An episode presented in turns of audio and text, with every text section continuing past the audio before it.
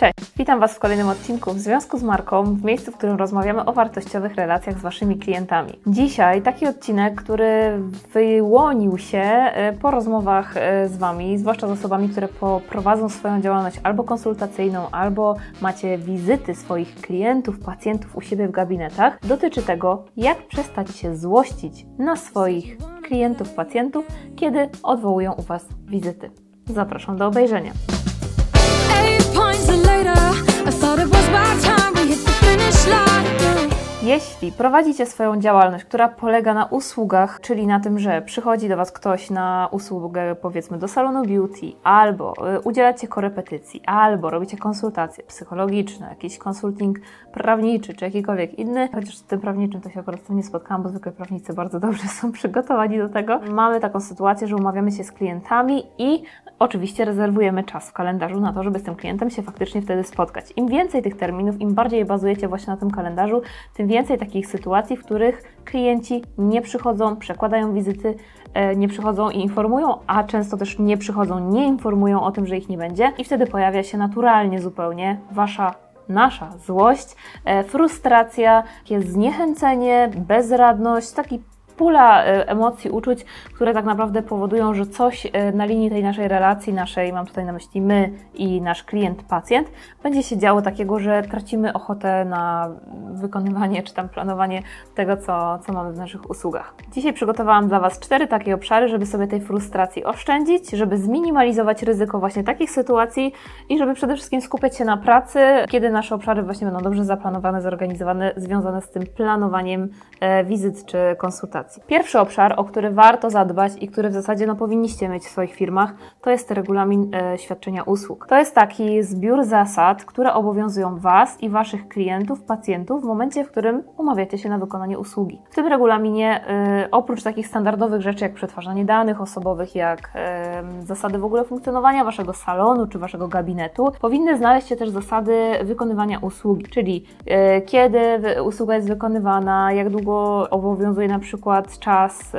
nie wiem, reklamacji danego produktu, no bo nie wiem, na przykład idziecie na paznokcie, no to powiedzmy niektóre salony mają tak, że przez tydzień można przyjść z reklamacją, coś się stało, do fryzjera można coś tam zgłosić, że jest jednak nie tak, że kolor się spłukał, no mnóstwo takich rzeczy, więc warto sobie w takim regulaminie zawrzeć, jaki jest czas na informację zwrotną dla Waszego klienta, jeśli macie taką usługę, która wymaga e, szczegółowej analizy, albo są rzeczy, które wpływają e, na ten czas, warto skonsultować sobie to albo z jakimś specjalistą typu prawnik, albo ze specjalistą typu ktoś, kto po prostu zna się bardzo dobrze na Waszej branży, żeby zawrzeć rzeczy, które Wy musicie też zagwarantować klientowi, który korzysta z Waszej usługi. To jest pierwsza ważna rzecz. Co warto jeszcze zawrzeć w takim regulaminie? No właśnie, warto e, zawrzeć regulamin odwoływania i przekładania takich wizyt czy konsultacji. W takim regulaminie powinna się znaleźć informacja, co się dzieje w przypadku, kiedy klient odwoła wizytę, co się dzieje w przypadku, kiedy Wy odwołacie wizytę e, i czy na przykład dążycie do zmiany terminu, czy trzeba wpłacić jakąś część, czy być może bierzecie zadatek. No mnóstwo jest takich rzeczy. Ja się spotkałam z taką fajną praktyką, że e, w momencie, kiedy na przykład te wizyty nie są zbyt często, bo powiedzmy do kosmetyczki czy do fryzjera chodzicie regularnie, ale są takie usługi, na które przychodzimy raz na jakiś czas albo tylko raz. I fajnie jest przygotować sobie dla takiego klienta, albo na przykład przed pierwszą wizytą, zbiór najważniejszych rzeczy, które powinien wiedzieć o Waszej usłudze i o tym, jak ją organizujecie, i wysłać mu na przykład mailem, tak żeby zakontraktować sobie zwyczajnie to, na jakich zasadach będziecie współpracować. Myślę, że to jest bardzo fajne narzędzie.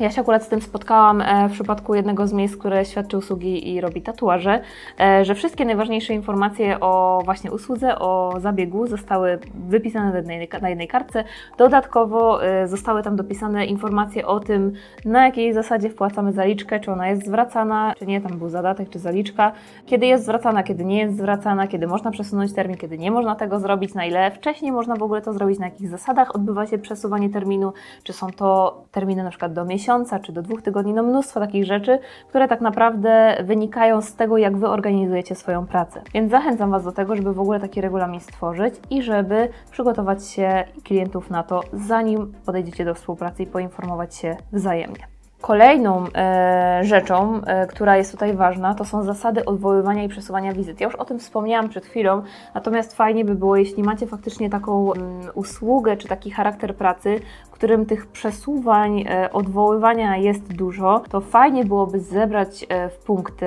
takie najważniejsze zasady, które obowiązują, że jeśli na przykład też spotkam się z bardzo fajną taktyką, że jeśli e, klient odwołuje wizytę poniżej 24 godzin do e, jej realizacji, no to wtedy płaci całość za usługę i jest to na przykład przedpłacone, a jeśli odwołuje wcześniej niż 24 godziny, to wtedy przysługuje mu zmiana tego terminu. Jeśli natomiast w drugą stronę to salon e, odwołuje wizytę do 24 godziny przed, bo na przykład coś się wydarzyło, to wtedy salon czy dana usługa gwarantuje najszybszy możliwy termin, a w niektórych przypadkach nawet spotkałam się z tym, że salony w takich usługach, gdzie bardzo nam zależy na e, kliencie, mówią, że e, wykonają usługę za darmo i wtedy zależy salonowi na tym, żeby faktycznie jak najszybciej zagospodarować ten termin w zgodzie z klientem. Także zobaczcie, że tych możliwości jest bardzo dużo i to od Was zależy, natomiast bardzo ważne jest to, żeby to spisać i żeby nie było takiego, wiecie, zastanawiania się za każdym razem personalnie, jak do tej sprawy podejdziemy. Warto zawsze przed e, wykonaniem usługi już mieć taki zestaw punktów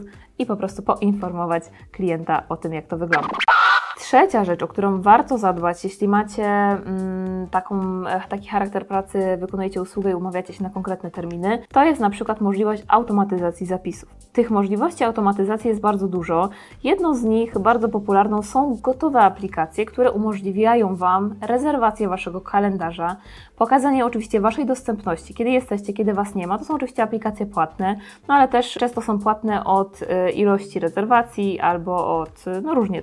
procentowo procentowo od wartości usługi, także mamy tutaj różne możliwości rozliczeń. Te aplikacje mają też taką fajną funkcję, że jeśli chcemy, e, tutaj nie chcę żadnej, broń Boże, aplikacji reklamować, ale jest ich wiele, że jeśli chcemy skorzystać z opcji przedpłaty przez aplikację na nasze konto, również jest taka możliwość. Czyli klient, kiedy rezerwuje naszą usługę, no to musi opłacić tą usługę i od razu musi zaakceptować regulamin, który tam wrzucamy, który już mamy i wtedy klient wie, że na przykład nie może odwołać, albo że jeśli odwoła 24 godziny lub później e, swoją usługę, no to wtedy traci tak naprawdę, jeśli nas nie poinformuje. A jeśli nas poinformuje, no to powiedzmy, może, możemy rozmawiać o przesunięciu tego terminu. Także ja jestem zwolenniczką automatyzacji, zwłaszcza jeśli macie bardzo dużo różnych,